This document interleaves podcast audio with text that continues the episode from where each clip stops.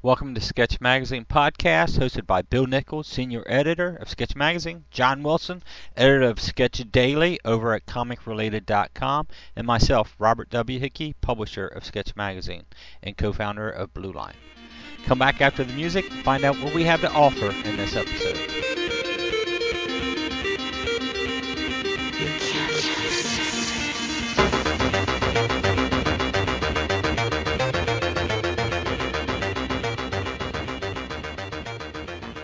Everybody, this is John, and welcome back to the Sketch Magazine podcast. I am joined once again by the inimitable Bill Nichols and Bob Hickey, and our subject for tonight is self publishing.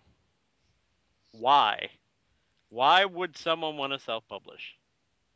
They are. That's what we want to talk about. So they're insane. They're insane. They're insane. So too much time on their hands. I guess um, because it is tough. It is not by any stretch of the imagination easy. So um, I guess the most important thing for us to do first is define self-publishing for someone who th- you know someone who's going, what the heck are they talking about? Right.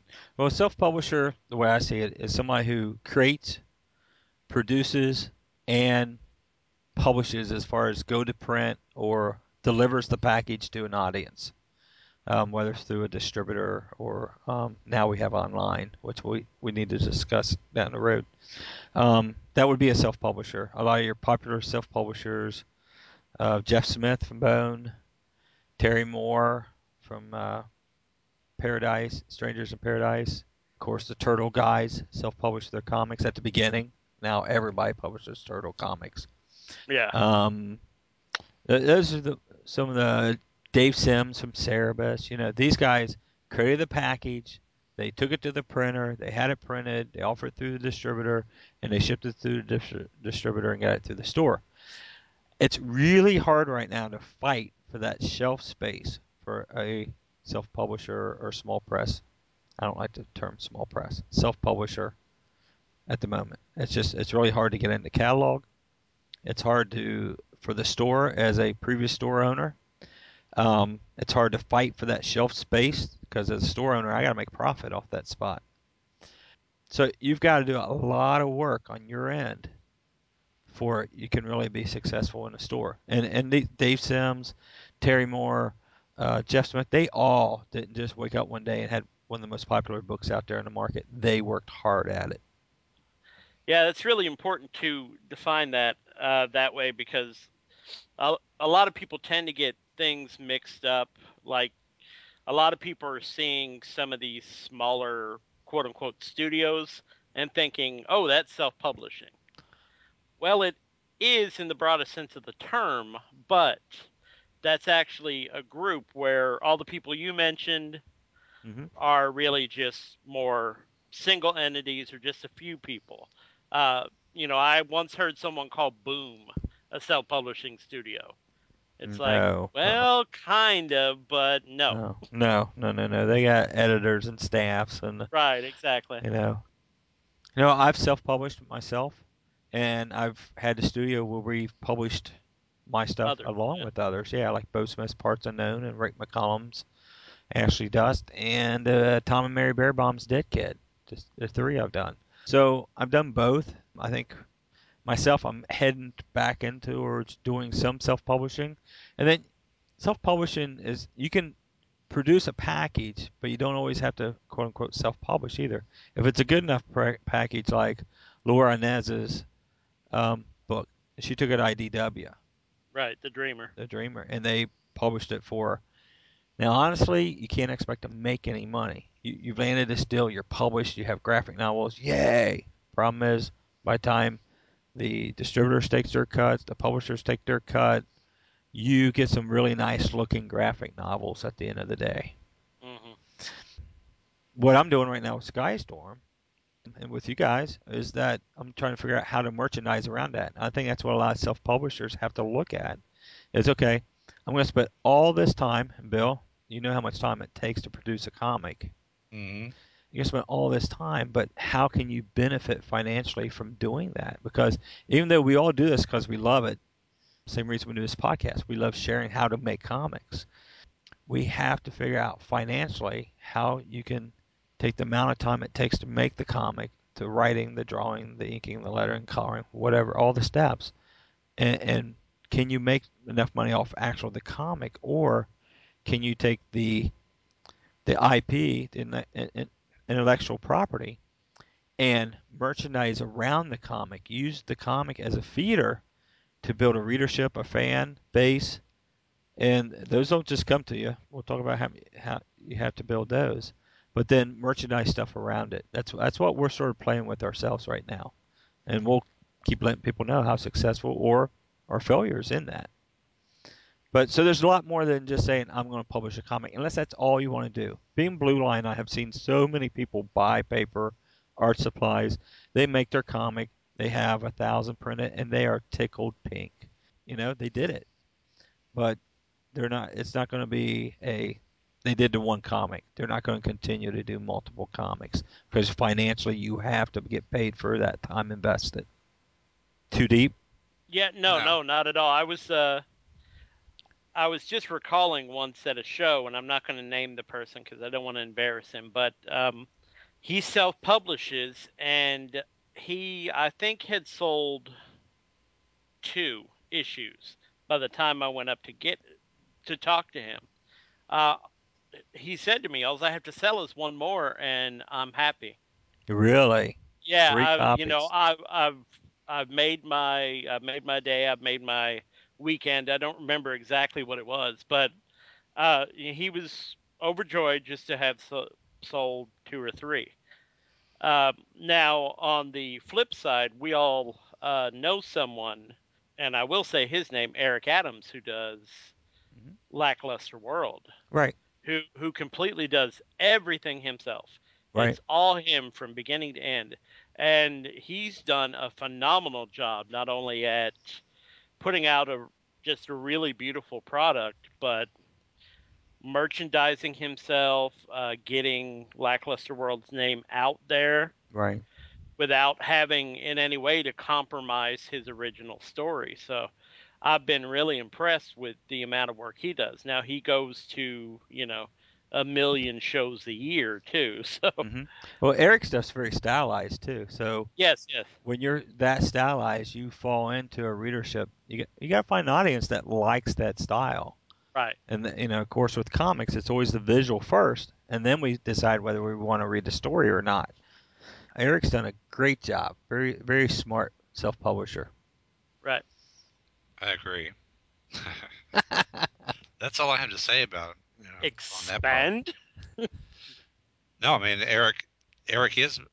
I like his stuff, and uh, during the sketch card event, I remember one of his cards. Um, mm-hmm. I mean, it got some buzz, and you know, I just really proud of what he did. You know, he got several different comments from people just on his. It was in the style that he does his his work, his comic. So, I mean, he's a he is a really good example. I mean, we all, like I said, we all know other examples a couple weeks ago, I was talking to Scotty Ray Watson, and it was we mutually knew, and Scotty had worked for someone who had an opportunity to self-publish. Um, actually, his dad owned a printing business, and that was not a good experience. Or uh, it may have been for some people, but uh, this guy, to me, it was it was a it was a wasted opportunity, you know, because he offered contests and different things. He was plunking his money into everything but production. It seemed like, but you know, the benefit was that he had Scotty working for him. Th- that was a maybe a bad example, and for that guy, that may not have been a you know a down thing. So, and I also remember Ed Decker. Mm-hmm. Once upon a time, his goal was to be published by 21, and he self-published. I think it was Black Bow or one of his books. You know, he made that goal, and he had to mm-hmm. self-publish to do it. But in the course of things, he worked with other people a little bit, on uh, I think it was Butch Burkham, I think, mm-hmm. and and some other things. But he also worked in a comic shop. But I mean, being an APA five, once upon a time, we knew people who self-published all the time, mm-hmm. and there were a lot of them. And and for some people, that is, you know, the ends to the means, you know, to get their work out there. And maybe that's the only way that they can get it out there, because other, you know, it may be too much of an individual view of, of things that you know major publishers, yeah, they're going to take a pass on it because it is such a stylized thing or just something that's not their cup of tea. So Right. Well, we all know um, the three of us. We know uh, Darren, Jackie, and Krista. They self-publish on the Ringtail Cafe, Mhm. and they've done very good in their uh, was it Animorph hmm comics, and recently they did Confectionaries, which is an all ages comic, and uh, we've sold a lot of those in the store, and that we actually had some people on on the pull list for, for on the store. So you know they're starting to fill their niche and they're going with their strengths. They draw the animal stuff um, very well and write it very well, and now they're like now they're filling out how can we do this and get out of this little niche market and maybe do something like all ages and create a larger market for their product. So and that's sort of what you've got to do. If you self-publish though, you're the you're the creator and you get people to work with you. I mean, Bill and I've worked together on a lot of projects over the years. Um, then you're the publisher, and then you're the promoter, and then you got to do the shows, you got to do signings, you got to talk to stores, you got to talk to distributors, you got to talk to printers, you've got to get the book printed, you got to pay the bills, and get it dis- get it shipped to the distributors and then the stores, and then do everything you can to help the stores sell the books to the people you talk to at the conventions. That's pretty scary because Yeah, everybody everybody wants to sit at their art table and just draw, and and it and the cool thing is, hopefully, real soon that's going to happen, to where you can cut out a lot of this, and self-publishing digitally will be the easiest way to do it. Basically, you still got to produce the whole book, but then you compact it into a digital file, offer it up on a uh, digital distributor, and build your readership like online as we're well, we're building the, the readership of this podcast by using social medias. You just really build those up. They don't take as much time, and uh, you can build your readership up that way. We're we're going to be experimenting with that also with Skystorm. So yeah, there's there's other opportunities now than there was 10 years ago when we did this, when we did it 18 years ago when we first started. Yeah, folks, we're that old. Um, it's older. getting older. um, it's getting exciting. It is with the digital opportunity. So um, self-publishing, we're going to see a lot, lot of different genres and a lot of different art. And you know, I just hope. Well, for myself, I hope they continue to draw on paper, not digitally. They just, don't think- uh, huh? I was about to say I don't think paper will ever fully go away. I think by the time I retire, it's going to be about gone. I've seen some of the new softwares, and we'll talk about them in future episodes. hmm Um, but yeah, I don't, I don't think. I think it's going to become more draw on paper will be a hobby, just like a lot of painting is now, Right. acrylics, watercolors, and stuff.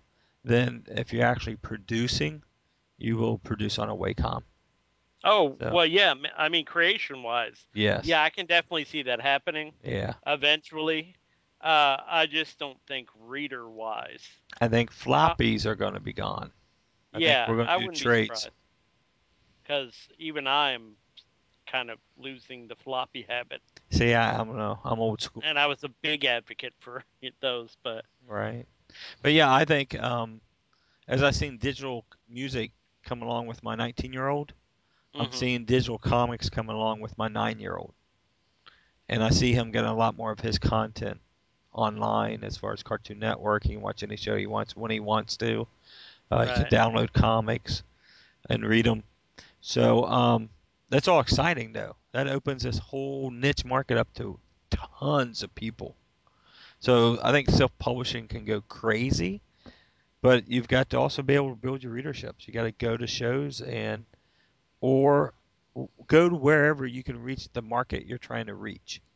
right. Is it a comic show? Beginning next week, I'm, I'm launching a site called claysway.com. I've got 20 strips now from Jackie. Um, and the site's based around ADHD Kit. It's based on my two boys. I'm thinking marketing wise, I can do a lot more with schools, libraries, and just just um, LD classes and stuff like that, meetings. and promote the resource part of the site there. So you got to keep your mind open of where you can reach your audience. Is your book about cars? Well, try a couple hot rod shows. See if you can get people to take a look at it. You know, yeah, they might say I'm not into comics, but it doesn't hurt to try. Um, with Race Danger, we're launching next year. We might go do a couple NASCAR shows just to see see how they do. Right. So you got to keep your mind open to where, you know, you can reach an audience, a craft show, or you can keep it local and keep it affordable. You can, you can spend a ton of money doing these shows, a ton of money. Yeah, you have to be smart about what, you know, especially starting out. You have to be really smart about how involved you want to be in the uh, kind of glitzy, flashy part of your self promotion. Right.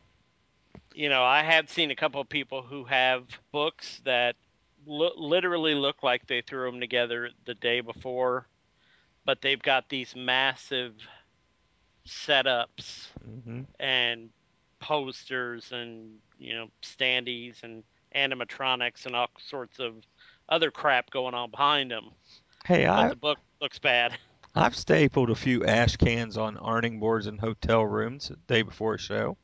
Yeah, but you know. the quality of the work is still there, Right. Right. e- Right. even if it's in an ash can. right. This looked like it was made from the ashes from the can, you know. right. So you know, it's definitely there's definitely you need to get your book uh, straight first. I think we hit pretty heavily on, you know, the pitfalls of hmm self-publishing. Um, maybe to you know bring those people back who we just completely scared out of the genre. Uh, what are the benefits? What do we think the benefits of self-publishing are? I mean, we already mentioned one or two, like you can get to control your own story. Right. You know, you don't have those extra editorial notes on your story. Right. What are the other benefits? Ownership is a big thing. You own it. Um, a lot of times you can go to another publisher and they're going to get some type of rights to your project, whether it's film rights, merchandising rights, a uh, they own the trademark and you own their the uh, copyright. It just there's all kinds of stuff out there that you can fall into. You have to be careful. Um, I once signed a contract for a property, tied it up for five years. We got six issues out. It was great. We didn't make a dime from it. Bill was involved in that, and um, I barely got the uh, creative talent paid um, because the publisher sold the books at too low, low of a cost, and the print prices came in over budget. So we didn't make a dime off of it. So, and there you go. I'm scaring people away. The thing is, I I signed a five-year contract. I got the property back though, Right. full ownership. It's mine. I think the biggest benefit is that here for me anyway. When I publish a book, and I'm so looking forward to doing this again next year, is is introducing it to a new reader, and then have them come back later that day or next day and says, you know, I read it and I really enjoyed it, and then ask me questions about it because that really showed me that they did read it. So um, the enjoyment that somebody took the time out and actually read it, and and then one wants more. That that's Right. a great feeling. It, it really pushes you, gets you pumped up, gets you going. So that's a huge plus. Um, along with ownership, full rights of merchandise. I know I keep talking money because it's it's an important part that a lot of creators overlook. Well, yeah. I mean, we got you to know, make peop- a living. Right. You know, if uh, if you are planning to make comics your living, hmm you know, if you're planning not to have to work a day job, Right. uh, money is something you're going to have to deal with unless you're just happen to be independently wealthy. And if you are, uh, see me after the show. well, even then, even if you're doing them on the side, you still have to offset that time. You you've got to recoup your investment, Right. your Yeah. time investment. Um, so, and there's ways. But uh, Bill, what do you think some of the huge benefits? You're working on a property now with Gary Barker, right? Yeah, uh, I think part of it is that it is the uh, it's sort of a, a visual version of the Great American Novel for some people. It's the it's the fulfillment of a dream for some people, uh, which may make it sound kind of lofty, but you know, it's it is that it's you know it yeah you own it. It is something of you, something of yours, um, and it's a, your personal vision, and it gets it out there. And yeah, there is a marketing aspect of it, and there's a creative aspect of it. And if you self-publish, you have to balance all those things. And sometimes with the the pains of you know say birthing this thing, mm-hmm. uh, creating this thing, sometimes you learn from that, and that, that can be a painful lesson. But sometimes it's a lesson that can be learned, and it's a, also a lesson that you can teach other people by, say, writing a tutorial for Sketch Magazine about how not to promote your book.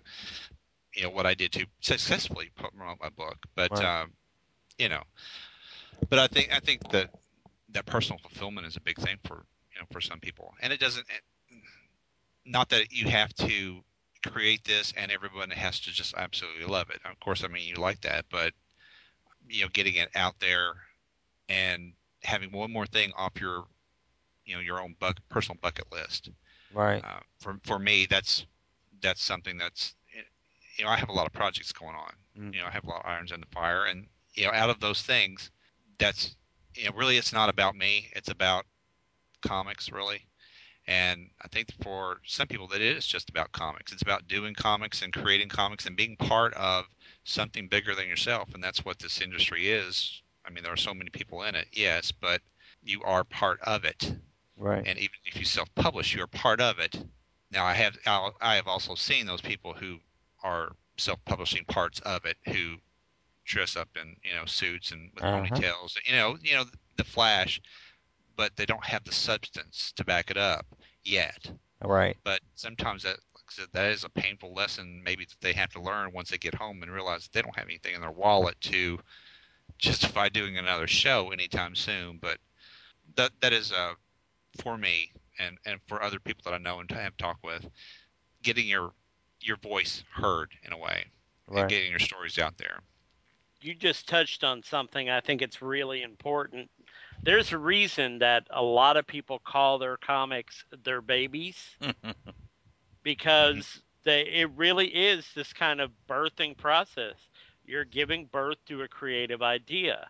And I think you can usually tell that if someone is just thrown away an idea, it's like, oh yeah, I did this book, and yeah, who cares, whatever. Uh, those are generally the books that don't catch people that people just sort of go, "and eh, that's cute, but whatever." The the ones that people just really pour their heart and soul into, and they pour their heart and soul into the process of it, the marketing and everything else of it. I think those are the books that really tend to be successful. Mm-hmm. I mean, you can usually tell someone's voice is in it. Like we mentioned, you know, Jeff Smith, Terry Moore. Uh, both those people, I mean, that's pretty darn obvious that that is their voice. That is them speaking through the page. I think to the reader. Right. Uh, well, I think both of those creators, and you get through Dave Sims as one of the oldest. Yeah, yeah, true. There. They each had a vision, and probably Dave's vision varied more than anybody's out there. He just sort of went with whatever was going on that year for him. But um, they each had a vision of where they want to start and where they wanted those properties, both of those properties, Strangers and Paradise and, and Bone, have ended. Right. So these creators knew what they wanted. To, they had a story to tell, and whether they sold one copy of the books or they were successful with it, they were going to produce those books. And that's what you really have to do. Is set yourself up like, okay, I can allot this much time. I can create the stories. I can get them done. I can learn how to letter, bring in a friend. I can get it packaged. I don't care if I sell it only to Aunt Jane and Uncle Jack and Mom and Dad a copy, or if I can get out and do shows and get online and build a really cool website around it and blog and post and create a podcast and really build a readership for it um, and sell thousands. You know, I want to tell this story. I'm sort of getting that mode myself with Race Danger. There's a set story I want to tell. I've lucked out and found a wonderful artist in Yuko Smith, and so i have got those feelings myself right now. Is okay, I know where I want to take it. I know where it's going to run. The cool thing is a lot of times these things sort of take over themselves, and that's the fun part of self-publishing. And you asked right. earlier about that. The fun part is yeah, you know what? This was going to be a four issue story, but man, that's one thing we started talking about. The characters started writing themselves. We're going to beef this up to six issues, you know, um, because it just took this whole turn. And a lot of, you know, I always say a lot of times on Blood and Roses, characters wrote themselves. They had their own personalities. I just threw the story arc out there and then wrote down what these two characters would do with it, you know? That, that that's fun. That is so fun. You don't have an editor or a publisher over you saying produce, produce, produce, and no, that doesn't work. Even though it's the way that character would be, it doesn't work. So there's a lot of benefits to it. I think another one of the benefits is time. Yes. You know, you have the time to do it right. Mm-hmm. I mean, even people who are new to the business know in their head whether or not it looks quote unquote right. Most. So, most of them, most of them do. Most Right. of them do. Um, I, some some people have this, uh, you know, uh, that old quote: "The world is made for people without self awareness." mm, yeah. Some people have that self awareness problem, Yeah. but you know, most people who are really serious about comics and serious about their work can tell it's not right. So oh yeah. one of the good aspects of self publishing is you can take the time and do it right. Whether it takes a couple of months, whether it takes years. Bill was talking about the conventions and stuff. Um, you got to produce though. You can't do. Oh yeah, you well, know, you can't yeah. do. You know. you can't do one and then one, not do it for 30 years. Yeah. And then the next convention a year later still have Right. one. You know, that's one thing that um, Darren and Jackie and Krista does with Ringtail, is they try to produce a new issue. right. There's They always have a new something new to sell. You have something to sell to your past customers at a, at a show, Right. and something new to introduce somebody else. But I'm thinking that first time, Mm-hmm. really, you know, to do it right. Now, yeah, once you've done it and it hits, then yeah, you definitely have to get on your horse, you know, and start running with the thing.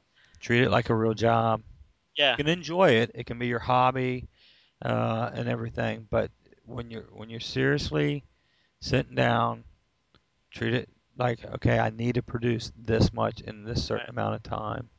Actually, that'd be a good. uh That'd probably be a good thing for a future show is Mhm. to, uh you know, kind of discuss what, how to treat it like a real job. But you know, we won't get off on. Scheduling and everything. Yeah. Yes. Yeah. Scheduling your time, budgeting your time around, you know, your life, hmm uh, what your workspace should look like, and all that other stuff. Because I think all that's really important. But I don't want to venture too far away from our original topic. Um, I also think it's very important when you get out into shows Mhm. that you have to go with. I don't want to. I don't think this quote is perfect, but it's close. You you have to go out with some fear and arrogance. You know, you have to go out there and not be overbearing, but Right. definitely think your book is worth looking at. Oh yes. And you know, and it's really something that that guy walking by with uh, you know the swag bag that the show promoters gave him um, really needs to stop and look at your book. That's one of the hardest things you can do. Is and we'll eh, there again. This whole nother podcast is Yeah, getting that's a into whole shows. podcast. But Getting shows, but no, you've got to believe that somebody else wants to read the story as much as bad as you want to tell it. And uh, you can't just sit there all quiet. You've got, like I said, you got to be the barker. Sometimes you can't, like you said, you can't be overbearing. right, You can't. Uh, you can be, but a lot of times it's a turnoff. Uh, Right. It's sort of funny because Darren and Chuck was telling me about Charlotte this year and their neighbor oh yeah, that guy. Haven, and yeah. he had like ten thousand Totally. discs made, and he sold like three. yeah. And he went from being real quiet and didn't even look people in the eye to then he'd, you know, he'd tell kids to go get 20 bucks from their moms buy his disc or something. I don't know. Yeah, well, no. The sad thing, the sad thing was he was coming to us. hmm We were one of the few tables there who weren't selling a thing. We weren't promoting anything. We were, you know, we were doing our interviews and writing our stories and doing that, you know, doing what we do at shows. Right. Well, uh, this guy was coming to us asking advice on what to do to sell his stuff because he had he had that huge, big, flashy setup, you know, um, and I think he just mi- really misjudged the audience because the game he was hawking, there is no there's not as much gameplay to it as there is kind of just going through things. Right. There's no there's no conflict mm-hmm. in the game. You're essentially searching around and reading things and you know things like that. And um, I think he really just misjudged the idea. I mean, he you know he had the prerequisite uh, busty uh, female character posters and big standees and all that stuff. But um, yeah, I just uh, I don't think marketing was this uh, young young man's first right. job because I think he just really misjudged. But that's a good point to bring up, though. As a self-publisher, you got to gauge where you're going to put this book. Yeah, you got to know and, your audience. You got to yes. know the room. Talk you know. to the show promoters. Right. You know, look, and they're not going to tell you right offhand true attendance, but they'll give you some type of number. Understand, you're, you're going to get a very, very small percentage of that attendance by your table, and you're going to get a very, very smaller percentage to actually stop. Because a lot right. of time people will walk down the center of the aisles, not look you in the face, and just either head where they're going or glance around. So, and here again, another podcast. We need to talk about setting up booths, but you need right. to have your product as a self-publisher up where they can walk by it and they see an interesting image. You know, whether it's a standee or a big blow up of your cover or the backdrop, something to stop them and go, "Oh, what's this?" Then it's your hook to go. Let me show it to you. Right. Um, a lot of times, if you can give them freebie stuff, but it's, it's self-publishing. It, it's very gratifying in producing the book. It's very hard to be a, a publisher and a promoter also. I think a lot of this is going to change digitally too, online and using the medias to promote your book. So. I think even then that becomes a double-edged sword because you have to be really you have to almost be a little careful mm-hmm. about uh, how you're promoting and where, mm-hmm. because I think that, uh, like, say for instance, if you have a Facebook page, mm-hmm. now if you were signed in as yourself, and sometimes you're doing promotional things, mm-hmm. and sometimes you're just being kind of, you know, yourself. Right. You you have to remember that people are looking at that name Mm-hmm. And they're saying, oh, okay, well, you know, this person over here who a minute ago was promoting this book I thought might be interesting just said something over here that I don't necessarily agree with. So I'm not going to buy his book now. Right. Well, you and I have had conversations about yeah. what you post, and right, you're absolutely right. right. And um, here's my big tip of the podcast: Bill has Bill and I sort of was in a while in a competition, to see how many friends we could each get on Facebook. Yeah. Remember that, Bill? Oh uh, yeah. Yeah, and you were kicking my butt for a long time. Um, but people like him. Yeah, I know. I don't know why they like the big guy. They really, really like him. but way I started visualizing this is that you know when you get so many friends and your friends are a mix of people you don't have a clue who they are you mm-hmm. popped up on an okay list, and okay, Joe. People you know business wise, people you know you went to school with, and then you then really your friends and families. So you have to be careful what you post. You can't say, you know, got up and just felt like crap today, and I'm not going to do anything. Sit here. And then next thing it says, hey, by the way, buy my book. Yeah. You know, what I try to do is mix a little personal stuff, just like um, I posted on mine about the vacation. It was right. sort of humorous because we sank a boat, you know, and that's sort of funny. And you give them enough of that you know who I am. So when I post, by the way, we just posted Sketch Magazine Podcast 3 is now available. They'll say, okay, Bob's plugging his day job. They're cool with that And Right. either they're interested in listening to us, or if I when I get Clay's Way going, I'll be dropping posts about that to go check out and see what I'm doing, or you know they just want to you know it could be family just wants to hear you know what the kids are doing.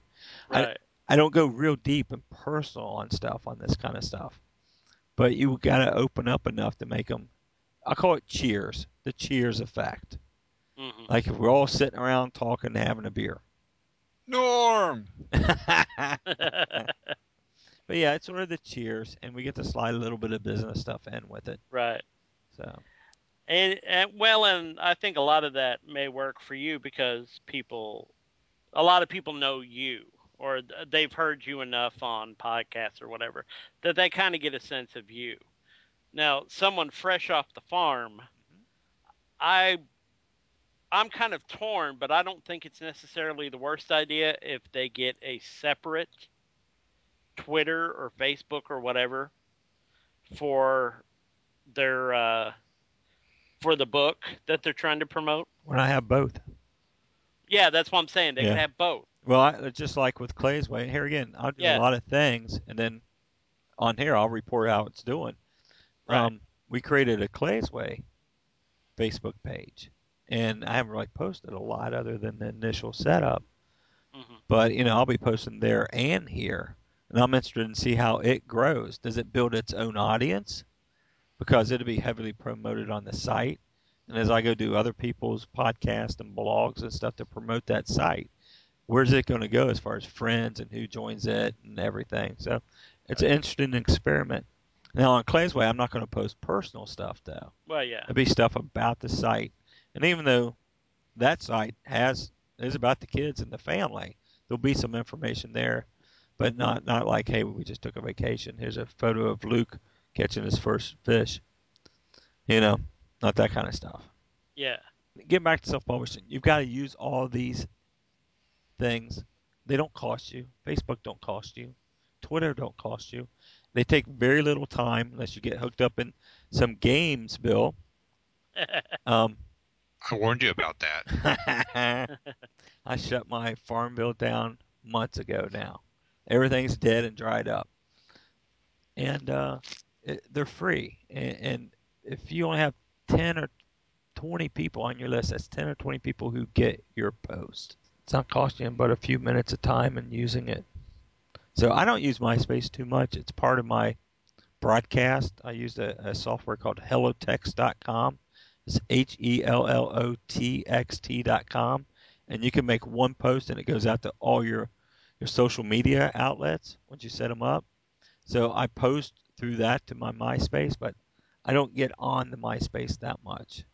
I think it's died out mostly. Somebody told me it's, it's going more to towards the music, and that's They are. why Dark Horse jumped off of it. Yeah, Yeah, that was Dark Horse's primary reason. They were saying, you know, they've gone almost totally back towards promoting music. So Dark Horse decided to take their Dark Horse Presents, just bring it back in house, right, and start running it that way again. right. Which is probably better ultimately for them anyway, because Oh you yeah, know, MySpace has definitely gone back to uh, you know kind of the uh, the niche market it was when it began. right. Right now, Facebook seems to be the leader. Facebook is the thing now. Right. Uh, we all use, or you know, a lot of us use LinkedIn hmm as as more of a business thing, and I think from a a business aspect, that's kind of smart. hmm Uh, you know, once you get to the point where you're like, okay, I'm ready to start being not just me, but actually being a business or a studio. Right. I think it's important to you know look at start looking at stuff like that. LinkedIn. uh, Was the other one Plaxel, Bill? Plat or Pax. Plaxo, Paxo. Yeah, Plaxo, Plaxo Pulse. Yeah. That's another business one, correct? Mm hmm And it's got a little bit. You can, you know, it will mix posts and stuff, but both of them are. You can feed your blog into them. I think one of them you feed your Twitter. Right. Uh, it, so it's more multifunctional than Mhm. it used to be, and you know they're always changing stuff too. So Right. Awesome, guys. So, how many people have we chased away with the self-published?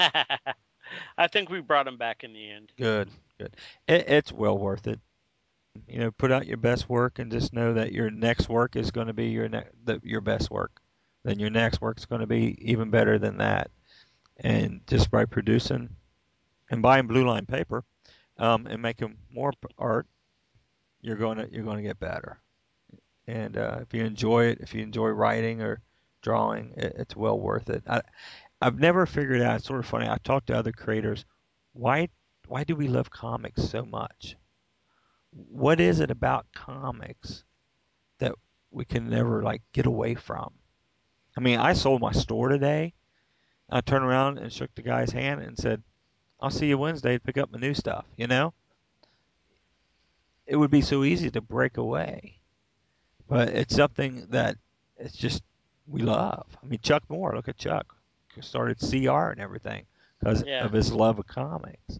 So, and that's publishers. One thing I want to talk about publishing, though, we talk about self-publishing. There's many aspects of self-publishing. Um, there's the micro comics, mini comics. What are those called nowadays? Like the small Uh, little fold. Oh, the itty bitty things. Uh, Yeah, yeah, I think I think they're just called mini minis. now. I, I know. There used to be some cute little name for them, but it just left right out of my head. Well, at one point they used to be small. They used to be the small press comics, you Right. know, uh, and even you know the smaller versions of those. Because I did amalgam. Like 20 years ago. That was mine, and at the time I think we called it small press. So that was, you know, a term that we sort of agreed upon, but you know everybody had their own take on what it should be. So, Right. but yeah, So what I'm saying is the end product probably nowadays it's more open to anything. Uh, before you had to produce a comic and it had to be six and three quarters by ten and eighth. It needed to be twenty plus pages and you know if it wasn't color it wasn't great but you know we were getting away with black and whites. Nowadays different shapes, different sizes, different packagings. Um, however however you can shape it to grab your audience. You know, if your book is a all ages book, so you want to set it up and bound it like a children's book, where the staples are on like the top, what would be top, and it's folded and opens up like a children's book. Whatever it takes, that's what you want to do to build your audience. And there's several different markets out there to do that. Um, what's the um, space is a great convention to do if you're Mhm. self-publishing. Definitely. Um, I didn't get to do it this year. I did it last year, and I will definitely do it next year. I like Mid Ohio Con isn't bad right Mid Ohio. for that too. Yeah. So there's some free plugs, guys. Space is cool because there's it's just all self-publishers, Right. no dealers, and there's a lot of intertrading and swapping and uh, building companionships and stuff. And Bill, you need to come up next year for that because you you probably know a lot of the people at the show from on- probably. yeah from online and stuff. And Mhm. I like to, I like I like to see the show bring in more outside audience. You know, bring in more new readers, and uh, work towards that. But it's a great atmosphere for creating. If you're a creator and you're in that show, it, it's wonderful. So they, they built a great show for for this. They're called Small Press. I forget exactly what space stands for, but it's a great show. Look it up. Uh, Mid Ohio Con's a really good show.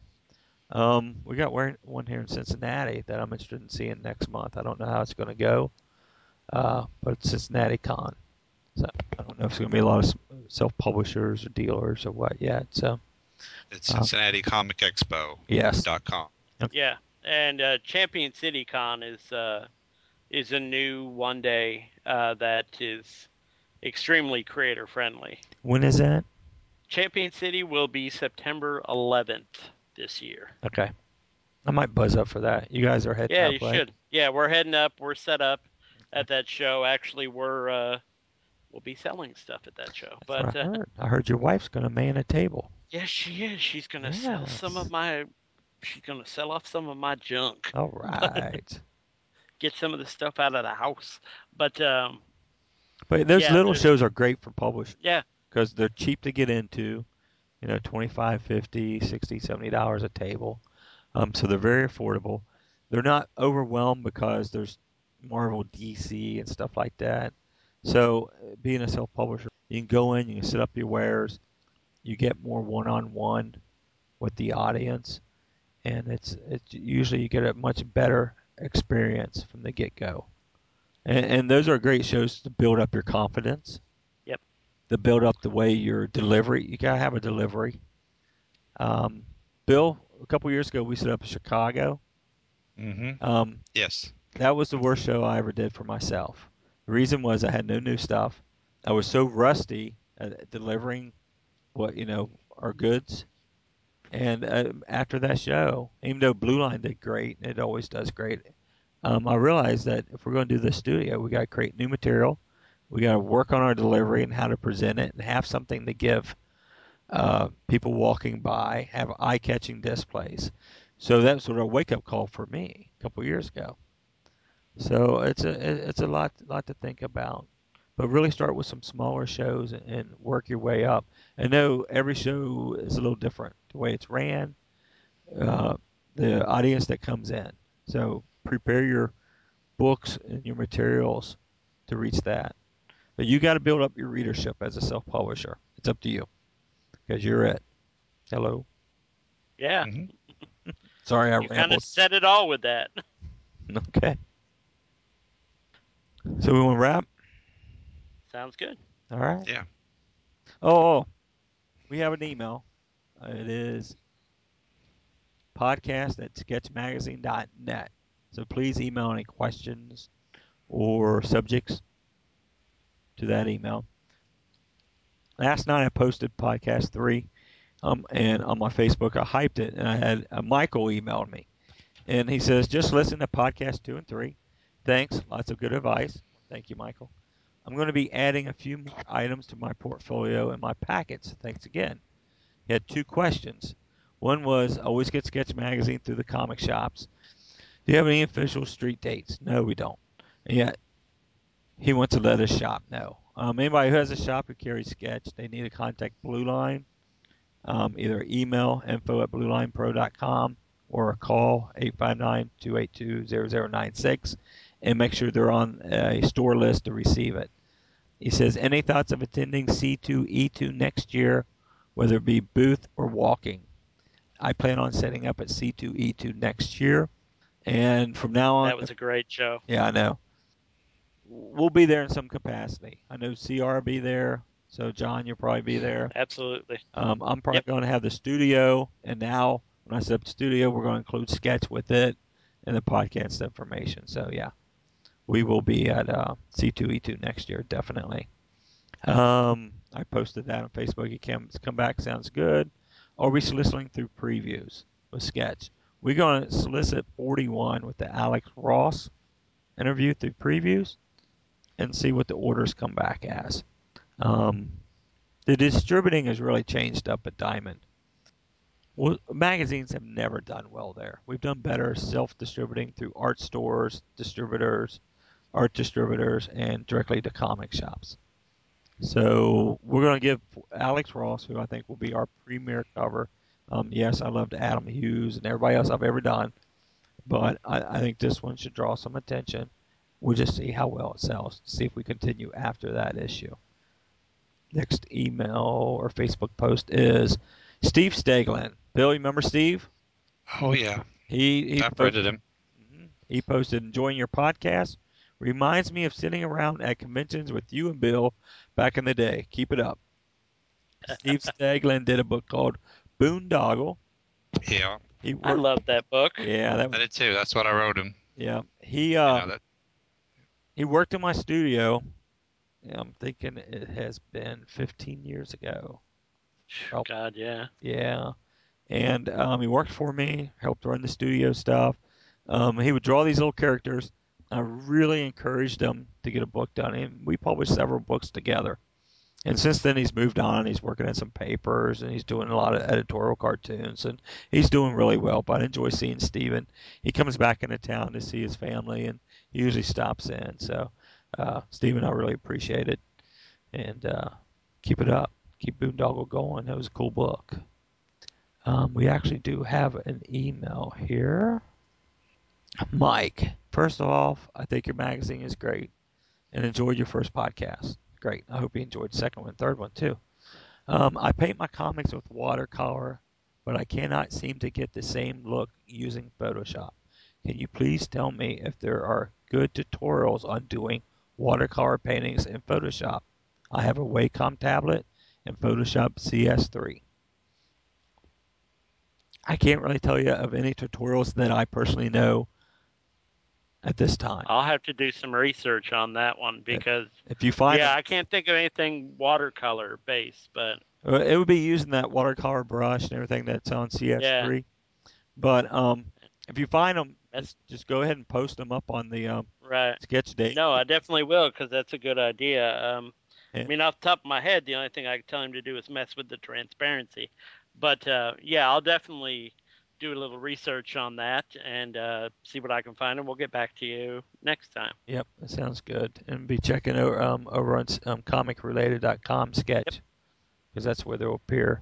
But um, it sounds like Absolute- the project we're look, working on is creating tutorials, video tutorials. That might be one we need to put on the list early on. As- that as might be the first one right there. Yeah. So yeah, we'll have to give him credit for giving us our first idea Yes. for the video tutorial. Um, that's about it. Um, get a hold of us again. It is podcast at sketchmagazine.net. You know, send us questions. We'll do our best to go over them and give you an answer, or hopefully, if we can't right then, we can follow up with it later. So uh, I think that's a wrap, guys. It's been a good one. Yeah. It has definitely been a good one. But before we go, Yeah. uh, in terms of uh, what you were just doing there, we should probably do our own shameless plugging of ourselves and uh, tell everyone where they can find us on the web. Go ahead, John. Oh, me first. Okay. Oh yeah. Well, um, oh, it was my idea, so I go first. Okay. Well, uh, of course, you can always find me at uh, sketchmagazine.net. Uh, you can most often find me at comicrelated.com. Uh, my email there being john at comicrelated.com. Uh, you can find me on Twitter. I think my name there is John W. Comics Guy. Uh, and Facebook. I don't remember. I think that's Big Talking Monkey at yahoo.com. But if you find the Twitter, you can probably find everything else. So that's pretty much it. You can also hear me, uh, unless you're totally sick of my voice already. You can generally hear me every Wednesday on the related recap and every Friday on Zone 4, both on comicrelated.com. Next. Bill. Okay. You can usually find me on Comics Mentor. That's my site. And that will tell you pretty much everywhere that I am or if something's going on, uh, including the podcast, anything that I find cool, art contests. That's my main place. And then, of course, the comic related board. And also, we're going to be blogging on sketchmagazine.net too. So, you know, those three places really are key places to catch us or catch me. And I'll be last. I'm over at BlueLinePro.com.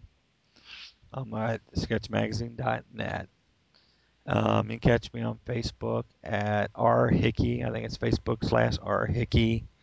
Or you can search Robert W. Hickey and it'll come up. On Twitter, you can catch me. It's uh, Robert Hickey, all one word. There's links to these on SketchMagazine.net for all three of us. So you can go over there and join our Twitter accounts looks like we need to put the Facebooks on here.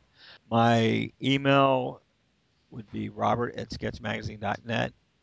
And uh, beginning next week, I will be launching claysway.com. So uh, I'll update you more on that on the next podcast. So I appreciate you guys listening. Thank you.